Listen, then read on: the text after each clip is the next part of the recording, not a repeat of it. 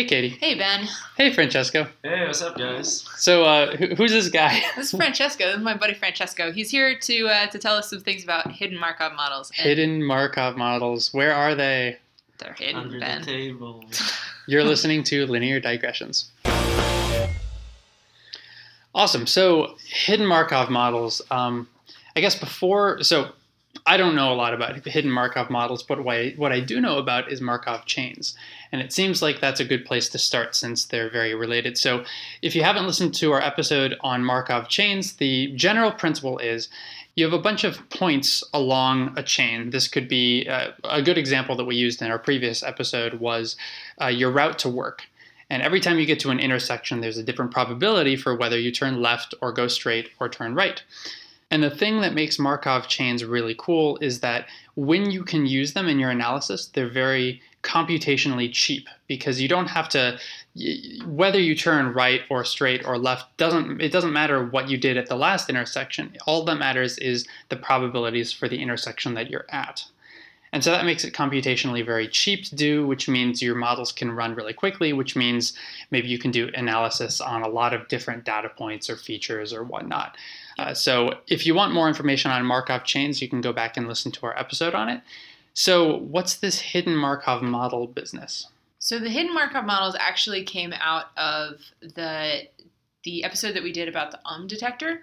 This little yeah. project of mine. How's that going? I'm trying to graduate, Ben. It is not going very quickly. However, my thesis is getting written, so I am happy. So uh, Francesco got in touch with me. He's uh, I'll let him introduce himself in a second, but he had some ideas about how hidden Markov models were applicable to basically speech recognition and trying to understand when you're in the state of saying um using hidden Markov model as sort of the machine learning uh, algorithm that's underlying the it's the engine of the car that you're trying to drive here. Uh, and so he and I got to to chatting about it a little bit, and so we decided to just like bring him in here because he actually knows something about hidden Markov models, whereas I would just be kind of futzing my way through it. Um, so that's yeah, that's So, what caused you to get in touch with us? So, I'm actually a fan of the show. I really like it. Woo! Yay, I know. Wild. Anyway. hey, okay, maybe you're not as excited as I am. That's pretty cool. we were that pretty means, excited. That means we have at least one listener. no, I know. Yeah, Well, two, two, two listeners. My mom is one. Uh, that's so My mom's not nice. Actually, I don't think my mom listens to this podcast. Yeah, I don't want My parents dad to might. to My- it. my dad Your might. dad listens to He it. I likes math. Yeah. Anyway, so so you were Uh, listening. Yeah, I loved it. And, um, well, I was listening to it, and um, one of the things that came natural to me so, uh, my, my background is in um, computational biology, which it's kind of like a hybrid between computer science and molecular biology. And the idea is that uh, we have this large, you know, data sets, large genomes, and we want to be able to understand and using use statistics and uh, probability theory to find patterns inside our, you know, the genes that are being sequenced. And one of the tools that we use a lot is um, HMMs or hidden Markov models. And when I was listening to the Undetector podcast episode, uh, it, it, it seemed like it would be uh, using an HMM for that problem would be perfect because of the way they're structured and because they deal very well with sequential data. Yeah. So one of the problems I remember you were talking about, Katie, when you were starting to build the um detector, is that audio is a lot of features, a lot of data points, if you will. Yeah. Uh, in fact. 44.1 thousand data points per second. That's Yes. the, the sampling rate of an audio file, uh, typically, or 48K. But regardless, it's a very, very large number. Mhm. And so uh, that means that a one second um lasts 44.1 thousand uh, data points long. And so you can't just look at a data point or two data points and figure out if you're in an um. Instead, you have to find a way of looking at a large portion of the of the sample and take a look at 44,000 data points, which can be computationally expensive and also is difficult because you don't know how long the um will be. So it could be half a second long, it could be 20,000, it could be 40,000 uh, samples. Right. And the other thing that I would add in there that we're taking for granted, but that's important to point out, is that those samples have to occur in a very specific order for us to call it an um. If you were to take them, you jumble them up, and then you put them all back together in some random order, it's going to be noisy, but it's not going to be an um anymore. So there's a, a, a temporal sequence to it that's very important and that's one of the things that the hidden markov models do really well is they look for not just as you said single points but points that occur in sort of a very specific relationship to one another so then what what would be a good example of uh, of using a hidden markov model so um, this is uh, something that like i heard you know when i was learning about um, hidden Markov models and sort of like this is like a toy example. Imagine you're going to um, Vegas, you're going to a casino and you're playing a uh, dice game against the house. Okay. So somebody on the uh, other side of the table is going to toss uh, dice at you, and you're relying on the assumption that you know everybody's playing fair. The dice, the dice are not loaded, etc. So there's a six, there's a two, there's a five. Exactly. All of these individual data points don't really tell me much about whether the house is playing fair, but maybe taken together they would. Yeah. So imagine, for example, like the guy working for the house is tossing the dice. So you record all the numbers. Then uh, once you know you're not looking at him, is secretly swapping dice, and he's getting a, a loaded dice, and then he starts. Mm. Tossing them, and maybe you start seeing an increasing probability. of having you know, you see more sixes, more fives, a little bit higher. Okay, so for that time he's cheating. Every that time he's cheating. Then, of course, because you know if you keep doing it, you're gonna get caught. So what he's gonna what what, what he's gonna do next is then let's sweat back with the uh, regular dice, and he's gonna play this game, you know, Oh, like interesting. changing dice every once in a while. And the idea is that by doing it, you know, uh, well enough, uh, you might not perceive it, yet the house wins. So, So- even if there are more sixes than there are ones, it's not necessarily easy to look at the. You can't look at the entire. yeah it- it's like you you basically like if, if you just if you just look at them it's like you're not gonna get it's not gonna be like so because it, because the dice are changing and they're changing fairly frequently you're gonna you're not gonna see like a blatant pattern where everything is like a six so you're not gonna catch that the, the house is actually uh, cheating but if you take the data if you actually take the series of numbers that came out of the, uh, each um, die roll uh, and then you have a hidden Markov model. For example, um, these models basically the idea is that you can have uh, a state that describes, for example, the die, whether the die that was used in that particular die roll was um, was a regular die or uh, a, a loaded die that would you know produce maybe more sixes or fives.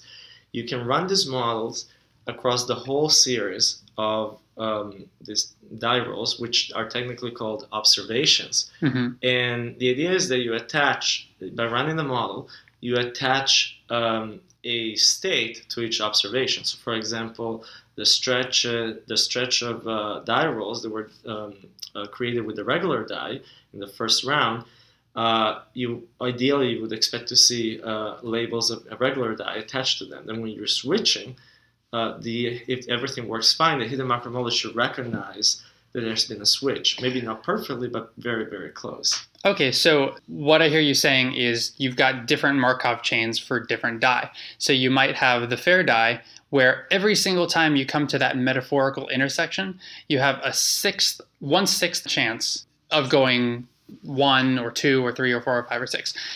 And so that Markov chain would represent a fair die being rolled over and over and over again. Mhm. And then you might have a second Markov chain for a loaded die, which maybe has instead of one sixth all the way across, you've got uh, some slightly smaller probabilities on the lower end of the spectrum and higher probabilities for the higher numbers. And the hidden Markov model, rather than looking at the individual die rolls, it instead tries to figure out of these particular, of this set of die rolls, is that consistent with our first Markov model with the fair die or the second Markov model of the loaded die? That's true. That's that's actually a very accurate description of what you're doing. Um, the thing, the key thing is that the main thing on top of a, of a Markov chain, a simple Markov chain, is that you also have the probability of switching between the regular die and the loaded die in, that is, is getting taken into account. So let's say that the, the it, it's a it's a very infrequent event. So for example, most of the time you stay with one die. Uh, then you you switch very rarely to the you know the loaded die, Oh, right? And then when you're in the loaded die, you don't stay on the loaded die for a very long time because you're gonna get caught. I see. So if you take that into account, and then you all of a sudden you start seeing maybe you see two or three sixes in a row, that's within the realm of possibility. Right. Uh, it is unlikely, but it's possible that they're actually still rolling a fair die. Yeah. So what you have to do is you need to you by taking those into account, you can figure out. Um, although this is unlikely, is it more likely that I got three sixes in a row with a fair die, or that the person switched dice on me? Mhm. Precisely. Yeah. I see. Now, of course, that's a bit of a contrived example because you never really know the, the probability of a loaded die, nor do you know the probability of the house cheating on you. um, but I mean, it, it does illustrate the point pretty well. So, what's another example of when we might use this? Stock market. Yeah. So Yeah, this was an idea we were kind of kicking around is that maybe there's different kind of modes that the stock market operates in. I don't know if this is actually true, but the stock market is a good example because it again is sort of time sequence data. And what happened yesterday has some bearing on what's going to happen today. And the hypothesis you might have is that there's sort of a regular baseline behavior for the stock market where it fluctuates around and it Mhm. slowly grows. Um, but then the, there are also very weird events that can happen, like crises or panics. Um, and so then all of a sudden things become much more erratic, and they might, you know, you might have big downtrends where most of the time you usually don't have downward trends uh, just during the day to day operation of the stock market. Um, and so at any given point, uh, you might not know exactly if you're in sort of a bad state or a regular state. Um, you just know what the stock market returns look like.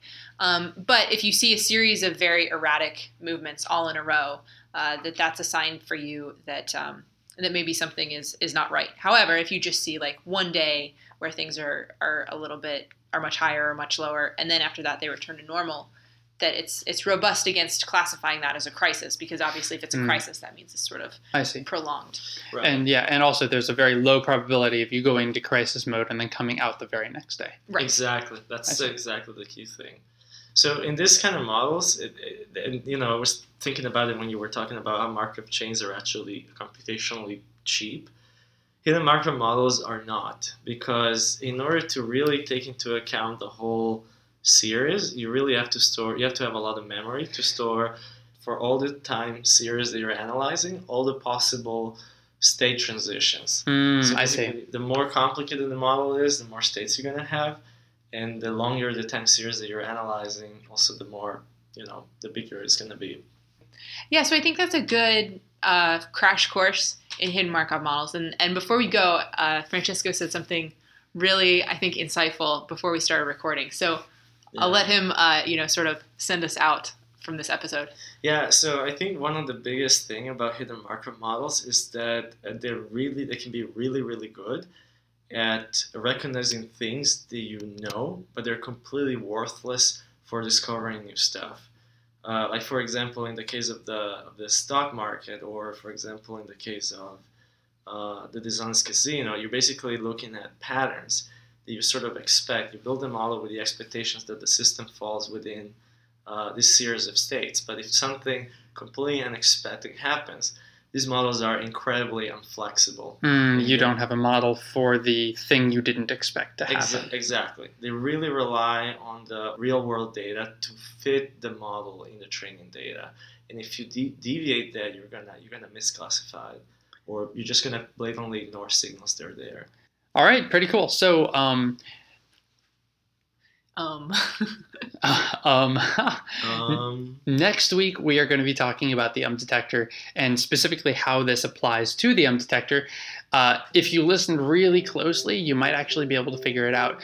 We're also going to talk about how hidden Markov models apply to genetics. So, uh, yeah, we'll see you in the next episode. right.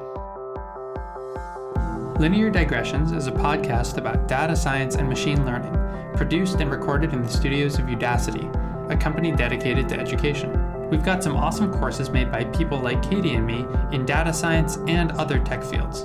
We should also remind you that all views expressed during this program were those of the speakers and not of Udacity.